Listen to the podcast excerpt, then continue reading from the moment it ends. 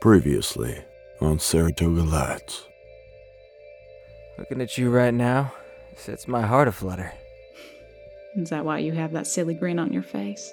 We had a deal and I fulfilled my end. You cut one little piggy's throat and think that's enough for everlasting life? As God is my witness, I'll personally see that justice be done. God as my witness. Can you imagine what would happen if I just threw open the door and let you in? I did what Old Scratch required of me.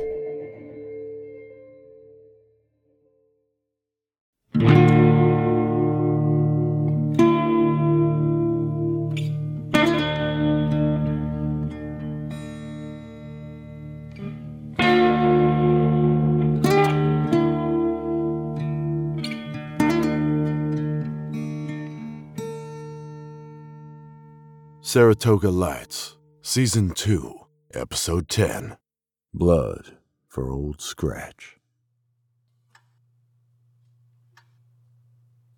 John Hardigan, Sheriff of Hardin County for nigh on 22 years now, sits in an armchair with a flask in one hand and a phone receiver in the other. A faded tattoo of the Desivala flag peeks out from the bottom of the sleeve of his dirty white t shirt, stained with fresh blood. His formerly pressed dress shirt is discarded by the front door of the Sewell residence, having recently been converted into a tourniquet. On the couch next to him lay Maggie Sewell, still unconscious from her showdown on the San Gabriel, lucky to be alive, in Hardigan's opinion. I saw something out there. What? Pretty little girl, about yay high. Soulless eyes as black as the Marfa sky. Seem to know you. Sounds familiar. What's all this business about, preacher? I don't even know anymore, John. I've spent the last ten years fighting this fight, and I feel like I'm no closer to seeing it done. I fear your friend Maggie is being used to some nefarious end. I don't know if it's the amount of alcohol I've consumed, but you sound mighty crazy right now. I know. I'll see you soon, preacher. Hardigan hangs up the phone. As he waits for the preacher to arrive, and with Maggie still convalescing, Hardigan finds himself left with only his thoughts and his drink. Having spent already too much time with his thoughts these last few revelatory hours, he opts instead to focus on his drink. He takes a quick swig from the flask and lets the scotch calm his nerves as it slides down his gullet. Easy, darling. Jesus. What happened? Jenny brought me that little note right away, and I hightailed it out there to stop you. Or, knowing how stubborn you are, I hightailed it out there to give you some backup. By the time I got there, all the hard work was complete. I will take that drink now. Absolutely, my dear.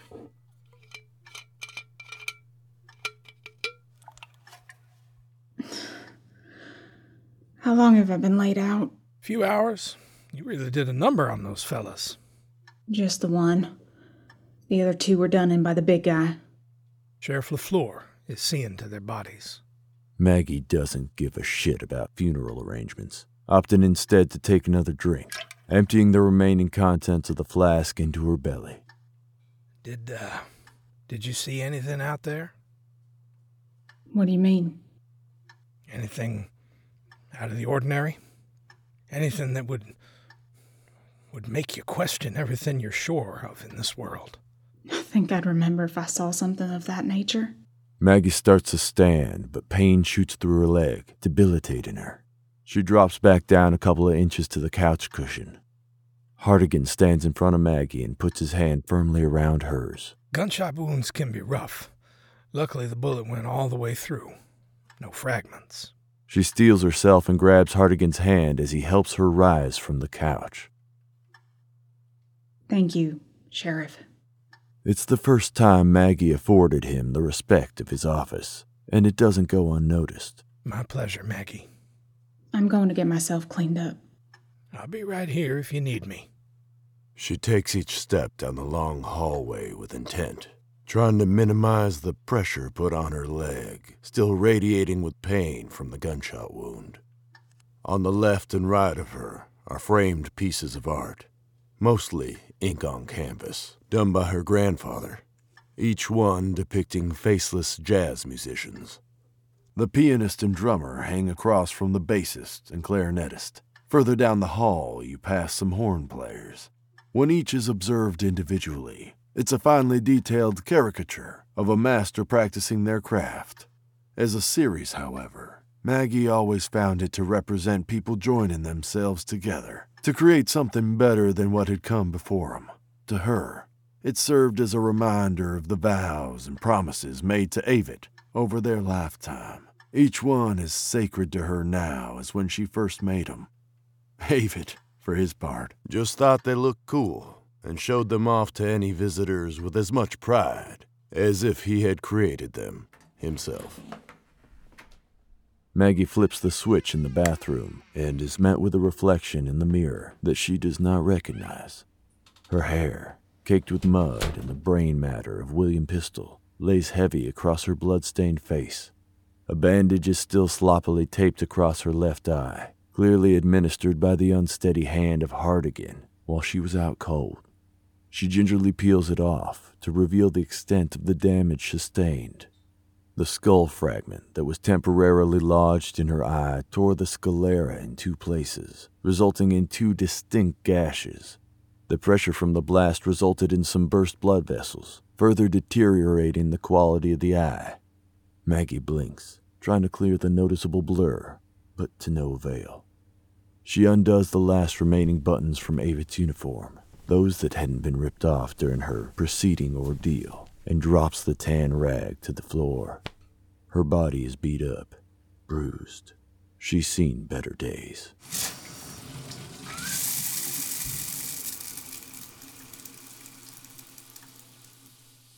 Hardigan is looking at a neatly framed drawing of a faceless trumpet player. He doesn't get jazz. Give him the simple sixth string of Grizzle Gregory any day. He continues to linger in the hallway in the event that Maggie takes a fall from her injuries or is in further need of assistance. A handmade doily with the name Sewell acts as the centerpiece for their accents and decorations, flanked by various portraits of themselves and loved ones. Hardigan even spots himself on their wall. He leans in close to the tiny photo of himself, shaking the hand of Avit as he gives his deputy a commendation. Not having children or family of his own, Hardigan realizes this must be akin to what a parent would feel, seeing how much their children have grown over the course of their lives. A paternalistic pride grows inside him. It's a feeling unfamiliar to him until this very moment. He is honored to be included, however slightly, in their familial shrine. The phone rings. Hardigan goes to pick up the receiver in the kitchen. Hello?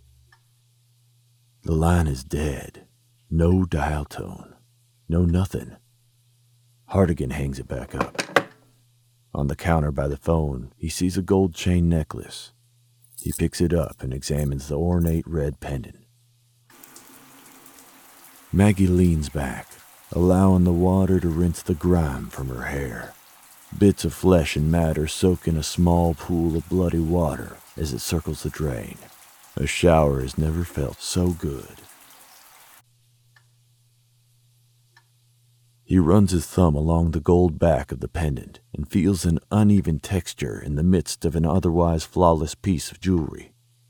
Hardigan flips it over and sees a small inscription Love Richard. Hardigan jumps and looks at the front door. Who's there at this hour? As he steps out of the kitchen to answer the door, the phone rings again. Hardigan reaches back to the receiver on the counter and presses it to his ear. Hello? Dead silence again. He lets the receiver lay on the counter, absent any dial or disconnect tone, and cautiously moves towards the door. He passes through the living room and draws his service revolver, letting it hang to his hip. As he reaches for the brass handle of the front door, it starts to turn on its own. Whoever's outside is trying to get in. Hardigan rushes down the hallway towards the bathroom, Maggie! Maggie! trying to raise Maggie, but to no avail. The unmistakable sound of a key in the deadbolt hits his ears. The bolt slides back, no longer engaged. Hardigan takes a defensive posture by the bathroom door, kneeling down with his gun trained just past the entryway, ready to neutralize the threat. The door opens and a figure rushes in. The gun smoke clears and Hardigan sees that he's hit his target. Blood painted haphazardly on the wall at the entryway. On the ground, half propped up against the wall, is Jenny, blood pouring from her neck. Maggie hears the gunshot and turns the shower off, trying to decipher what the hell is happening just outside of the bathroom. Hardigan? She throws the shower curtain back and stumbles to get her feet over the tub quick enough. She wraps a towel around her and. Trudy is in the bathroom staring at her in the mirror. Kill the preacher. What? If you do that, you can see Avit again. Hardigan rushes over to Jenny. Oh, God. She's trying to speak but can't. Her blood soaked hands are trying to stop the blood. Hardigan grabs her neck and tries to put pressure on the wound, watching the life leave her eyes. Her breathing slows, then ceases altogether. No. She's a goner. God! Maggie! The preacher appears in the open door, taken back at what has transpired in the short time since he last spoke to Hardigan. John? It, it, it, was, it, wa- it was an accident. Oh my god! Maggie exits the bathroom and sees what's happened. She rushes over to Jenny and cradles her in her arms, wanting to do something, anything, to save her. But she realizes it's too late. Hardigan stands up in shock, not believing what he's done. Maggie's tears quickly turn to anger. She jumps up and starts hitting Hardigan. What did you do? What did you do, Hardigan? God damn you! Hardigan takes it. Maggie just breaks down and falls to the ground. Who are you? He's a preacher, Maggie. I think, in light of our current state of affairs, he can help. You're the preacher? The preacher nods solemnly. Did Hardigan inform you of my earlier deeds? He told me some. You think I'll go to heaven when I die? I think God's grace is sufficient for all our sins. And when you die? What happens to someone such as yourself? If I've done good, then I hope the Lord sees fit to grant me entrance to those pearly gates. And Jenny, too? Jenny, too. Maggie has a dead look in her eyes. The preacher leaves her to her grief and quickly surveys the rest of the house, checking the windows and the back door to ensure that they're locked and secure. As he moves through the kitchen, the red pendant on the counter stops him dead in his tracks. Trudy's necklace. He grabs it and rushes back to confront Maggie. Where did you get this? I've never seen that before. The preacher goes to the front door and looks out the peephole. Nothing there. He unholsters his gun and slowly pulls the hammer back. We need to get to the church. They'll be here soon. He kneels down by Maggie and hands her his gun. Maggie, I need you to trust me. If we don't get out of here now, I fear for our safety. My truck is parked right outside. You hold on to this, and if anyone or anything approaches, use it. You think you can do that? The preacher stands again and looks out the peephole. All clear. Maggie stands, gun in her hand, and drifts into the living room, her thoughts clouded by grief and anger. First her husband, now her best friend. It's all too much. Tears roll down her face as the voice of Trudy bounces around again and again and again in her head, offering her the one thing in the world she wants, offering her hope. Her hand tightens on the grip of the gun and aims it at the preacher as he's looking out the peephole. John, I need you with me on this, okay? What's coming? Maggie's eyes are watering. Her hand shakes. She's not a killer. She drops the gun. Maggie, Maggie whips around and sees Avit standing there. Avit, her dead husband. The preacher and Hardigan both turn and see him. Hardigan grabs his chest. Fucking heart attack, man. John? John? The preacher kneels down to Hardigan, the only friend he's had in the ten years since the passing of his wife, and watches him die. I've missed you so. David? I never imagined I would lay eyes on you again. How? Trudy, This gets the preacher's attention. you met her earlier, remember? She followed through on our deal. Our deal? Kill the preacher, and we can be together again. The front door reverberates with a deafening roar.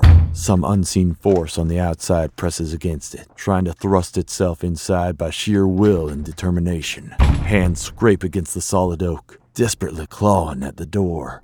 It's joined by another and another. You would have me kill someone. If it meant we could be together again. You are not my Avit. Maggie, how can you say that? I would do anything for you, whatever the cost. Not even God Himself can keep me away from you.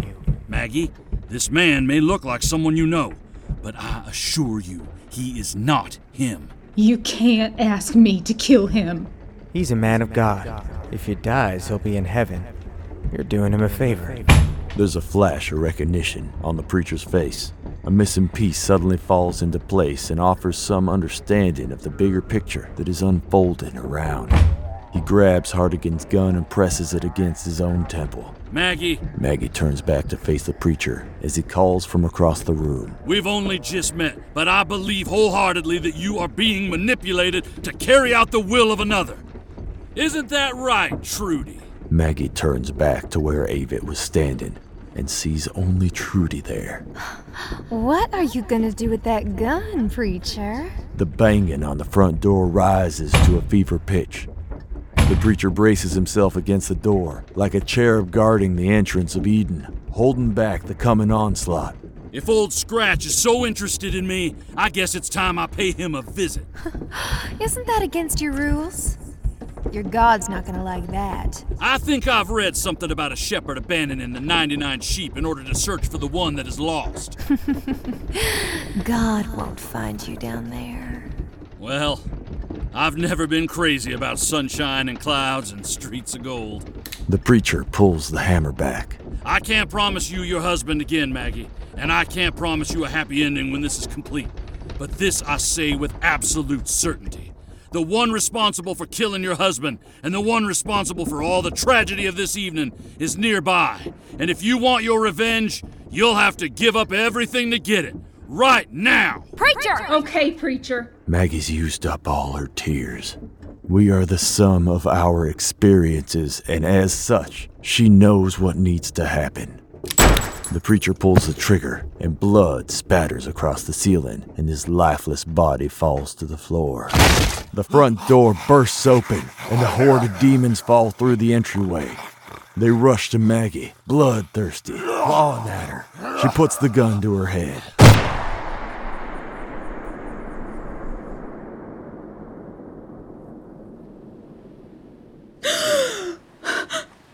Maggie finds herself marooned along some kind of shoreline.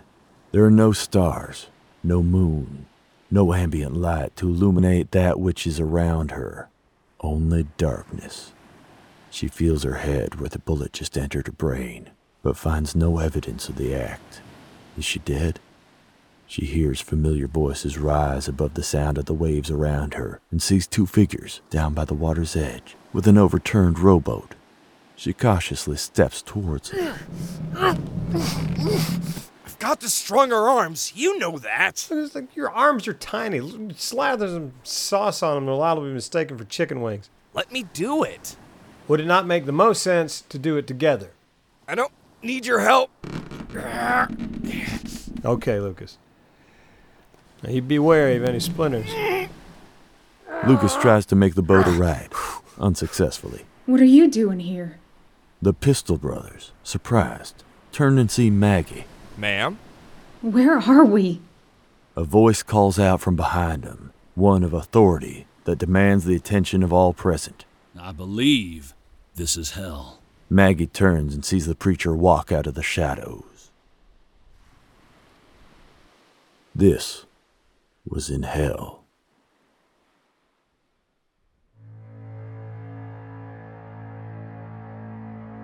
Saratoga Lights is written and directed by Randall LaRue. Audio recording and engineering by Matthew David Rudd. Music by Randy Reynolds. This episode featured the voice talents of John Nichols, Jordan Merritt, Valerie Rose Lohman, Brooke Chalmers, Ryan Colt Levy, Brian Villalobos, Freddie Hines, and Matthew David Rudd. Until next time. Thanks for tuning in, dear neighbors, to KTX 939, bringing you music makes your sister say hallelujah. Now, betwixt the lies and compromise of this great state of ours, I'm here to tell you I've seen a higher power, one of grace and strength and raw cane sugar, built for something greater and most assuredly sweeter. When people ask who I believe in, am I a Baptist, a Pentecost, Mary Magdalene, non denominational, I tell them that I believe in music. Music, Ralph? You fool, how can that be? Let me tell you, friend. How can you believe if you do not first hear? I think it's time to hear from that songbird of the Sabine, Miss Joe Grace, on KTX.